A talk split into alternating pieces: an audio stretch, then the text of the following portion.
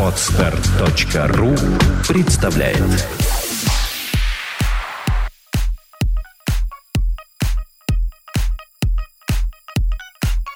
Э, Добрый день, дорогие слушатели. С вами подкаст «Психология, миф и реальность» и его бессменная ведущая Александра Иванова. И бессменный ведущий Андрей Капецкий. Дорогие слушатели, сегодня мы по вашим просьбам, потому что последние подкасты тематические мы пишем именно по вашей просьбе, беря из э, предложений, которые вы нам сделали, какие-то темы. И вот мы решили сделать тему о социофобии. Сегодня я буду очень много молчать, потому что я не знаю, что такое социофобия, потому что я не социофоб, Собственно говоря, я вообще об этом как бы мало чего знаю. Поэтому вот Александр выступит здесь экспертом и для начала расскажет нам, что такое социофобия. Ну, социофобия – это такой мутный, ничего абсолютно не выражающий термин. Э, Он э, ус- устоялся уже в психологии. И, в общем-то, речь идет о том, что у человека нарушена какая-то социальная коммуникация. Под социофобией поднимается в действительности набор самых разных страхов, когда человек не может выступать публично, когда он не может э, найти друзей, не может принять решение жениться или не жениться, ну, то есть какие-то вот э, сменить профессию или там сходить на вечеринку, очень много всего. Все это, вот это все, все, все, все многообразие есть социофобия. Но на самом деле это разные совершенно страхи. У каждого страха есть свой облик. Я э, не хочу, чтобы Андрей Капецкий сегодня отмалчивался. Нет, я не буду И сегодня он мне будет помогать, и я буду задавать ему вопросы для того, чтобы ответить на просьбу наших радиослушателей о том, что же такое социофобия, как с ней справиться. Но скажите мне, пожалуйста, это у меня вопрос к соведущему. Вот Я- я уже э, когда содрогаюсь, жду. человек, э, бойтесь, бойтесь, я специально провоцирую страх, сейчас мы с ним будем работать. Представьте себе, одна из форм социофобии – это боязнь публичных выступлений. Чего боится на самом деле человек, когда думает о том, что с ним неприятного может произойти в случае публичного выступления? Лекция, допустим, какая-то в музее или там институте. Мне нужно смоделировать. Да. Что, чего он боится, как вы думаете? Ну, дело в том, что я-то выступаю, прилюдно, лекции веду, Так. поэтому я не боюсь. Но если моделировать, я сейчас буду думать. А, Значит, э, думаю, что какого-то улюлюканья и каких-то возгласов, что ты некомпетентен, да. А, Я думаю, что неуважение и ухода людей из зала, где он выступает, как признание его некомпетентности. Я думаю, что также он и будет испытывать еще и к себе претензии, что он что-то не то говорит. То есть это будет так закручиваться. Вот. И в конечном итоге он впадет в синдром такой, в невроз стыда полный, и лекция закончится тем, что он будет сидеть пунцовый и при пустом зале. То есть вот, собственно, вы ответили на вопрос, что же такое боязнь публичных выступлений. Это предвидение чувства стыда. Мгм. Стыд есть неприятные переживания, поэтому данная форма социофобии является ничем иным, как страхом стыда. Всего лишь навсего. Мгм. Вот и все, о чем идет речь. Понимаете, для того, чтобы решить а, проблему социофобии, нужно описать облик этого страха, чего же вы боитесь.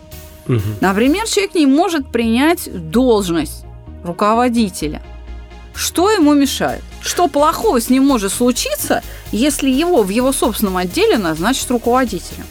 Ну, я думаю, что я опять же был руководителем, и я понимаю, о чем идет речь. Э, Речь идет о боязни прилюдного э, выражения о том, что он некомпетентен вышестоящего начальства. То есть ответственность, которую он не выполнил, взял на себя, но не выполнил. И вот эта вот боязнь чего-то не сделать и потом получить выговор на ковре, дает вот этот страх. Вот если ты не выполнил что-то, кого-то подвел, или, например, а, возникает необходимость наказать кого-то из тех, с кем ты был раньше равен, наложить взыскание, выговор, штраф, лишить премии. Какое чувство возникает? Ну, чувство вины, конечно. Так, значит, нашей карьере мне мешает не социофобия, а страх Сделать больно другому человеку. А по-русски страх, Вины. страх вины. Да. Чтобы решить проблему этой социофобии, что нужно сделать? Какое переживание нужно устранить? Страх. Вот предвидение вот этой вины. Да. Совершенно. То есть нужно работать с виной, чтобы человек не проецировал ее в будущее. Не с социофобией надо работать, а с переживанием вины. Мгм. Идем дальше. Хорошо, мы пришли на ковер к начальству. Как говорят мои любимые военные специалисты в погонах, иду я к шефу. Я говорю, что тебя там ждет? Что он мне говорит? Что меня поставят в позу батарейного пулемета, и там я буду час, так сказать, выносить оскорбление. Я говорю, какое чувство? Как вы думаете? Вот когда вас оскорбляют, какое чувство? Злость, гнев, А перед ним стыд. обида. А, обида. Конечно, это же предвидение обиды. Ну, я, видимо, не обидчивый, поэтому как-то это ушло от меня чувство. А, Да, обида, потом страх, а потом... э, Так вот, стыд. предвидение обиды и есть вот страх оскорбления. Страх оскорбления как раз и начинается с предвидения обиды, а потом разворачивается там целая гамма, целый паровоз эмоций вылетает. Но стартуем мы, как правило, с обид. Так вот, собственно, обида – это же неприятное переживание. Предвидение неприятного переживания обиды есть страх обиды. Это форма социофобии. Почему я не могу устроиться на работу или почему не могу принять должность? Что я думаю, что меня будут вызывать регулярно к начальству, и я буду там регулярно в позе батарейного пулемета. Мгм, мгм. Понятно. То есть я вспомнил хорошую иллюстрацию. У нас была лекция, она лежит в интернете, на Ютубе, на нашем канале. Откуда берутся и рождаются переживания, да? Да, как рождаются и гибнут А, переживания. как рождается и гибнут переживания. И там как раз есть э, момент, когда в фильме про Одессу Мы брали телесе- телесериал э, «Ликвидация», «Ликвидация». С там- Владимиром Машковым, Да, да, и да. его фрагмент в качестве иллюстрации И там как раз маршал приехал Жуков, да, и он наорал на чиновника, собственно говоря, тот стоял Пунцовый, так и не понимая, за что его отчитывают, говорит, уволить. Вот это, в принципе, то же самое, это то, что вы рассказываете, да? Да, Можно как посмотреть, из- как там, кстати... Он, он, он махал там шашкой и Да, разносил, да, да. да, да, М, Кому интересно, может это посмотреть, действительно. Но я просто хочу, чтобы у наших радиослушателей была четкая картина того, что же действительно скрывается за понятием социофобия. Это не одно переживание, это набор совершенно разных переживаний. У одного социофобии это страх оскорбления, а у другого страх вины, а у кого-то страх одиночества. Страх стыда. Страх стыда. Это, вы понимаете, что это разные переживания. Чтобы справиться с вашей конкретно социофобией, нужно вскрыть облик, описать облик этого переживания. Мгм.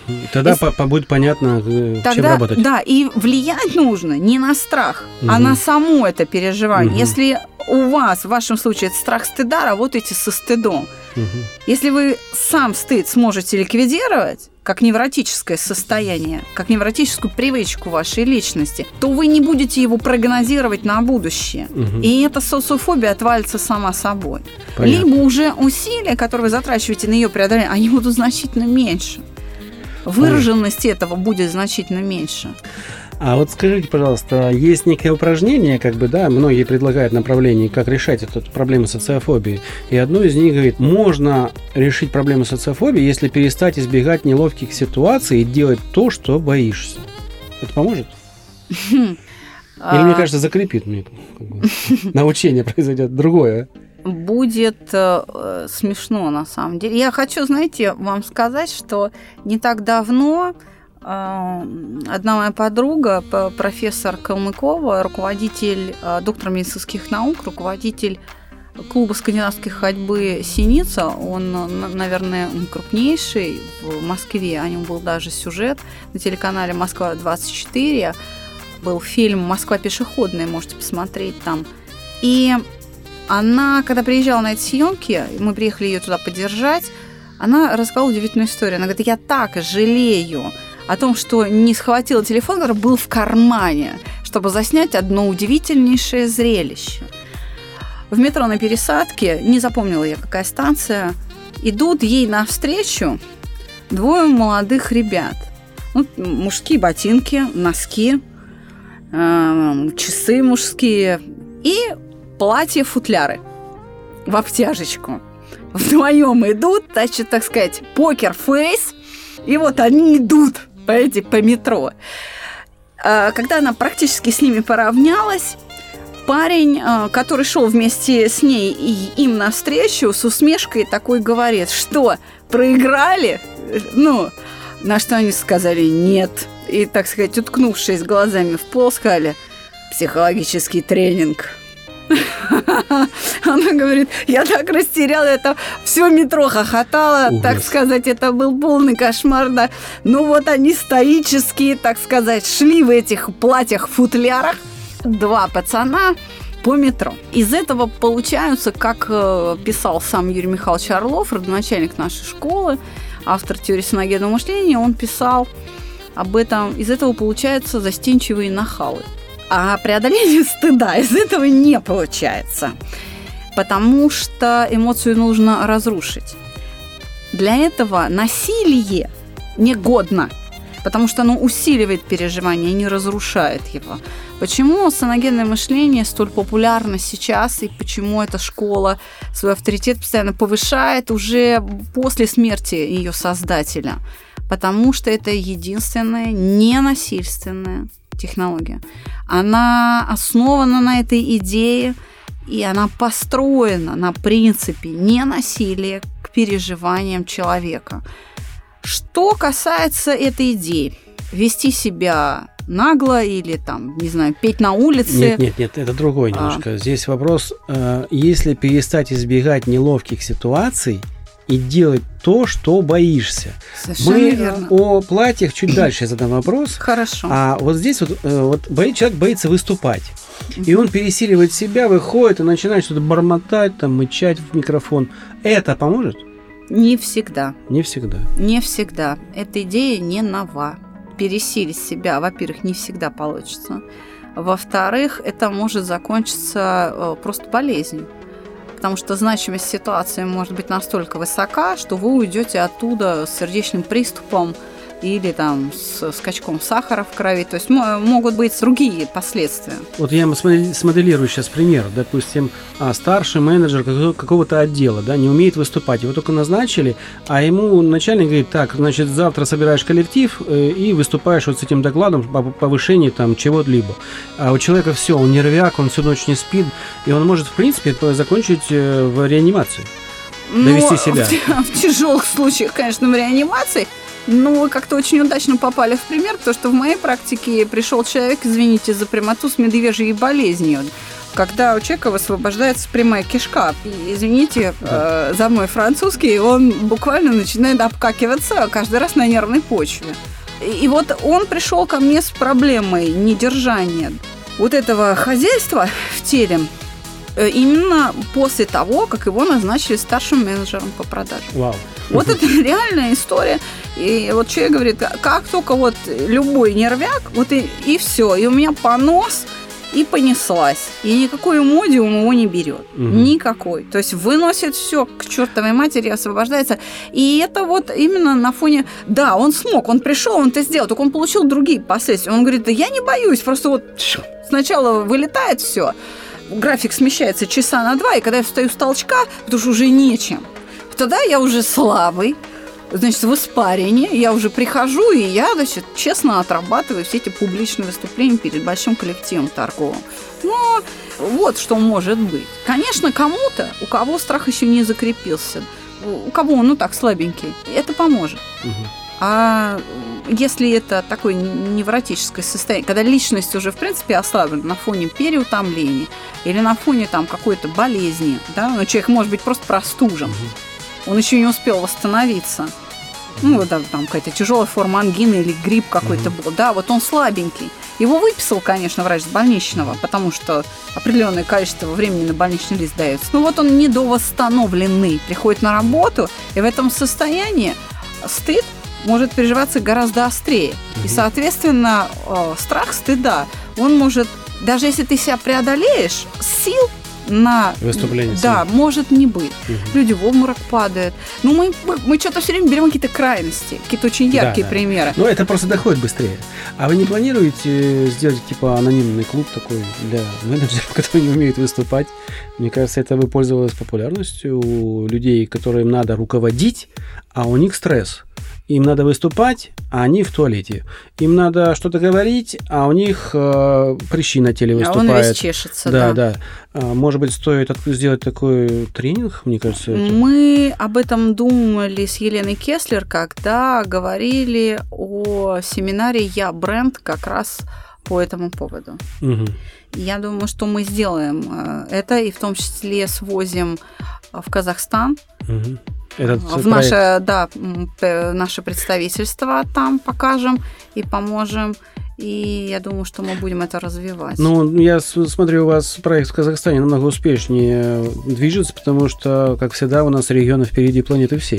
Регионы голодны, Голодны, до да. всего нового. Они очень быстро соображают, и мы очень рады всем сообщить, что в Казахстане действует два наших представителя. А, Да, и, пожалуйста, на Фейсбуке есть паблик «Чувство покоя Казахстан». Вы можете, если вы живете э, в Алматы, в Астане, вообще на территории Казахстана, если вам это интересно, пожалуйста, добавляйтесь на наш паблик в Фейсбуке. Там есть все координаты на нашем сайте э, чувствопокоя.рф на титульной странице э, всегда висит объявление набора в новые группы Москва, Алматы.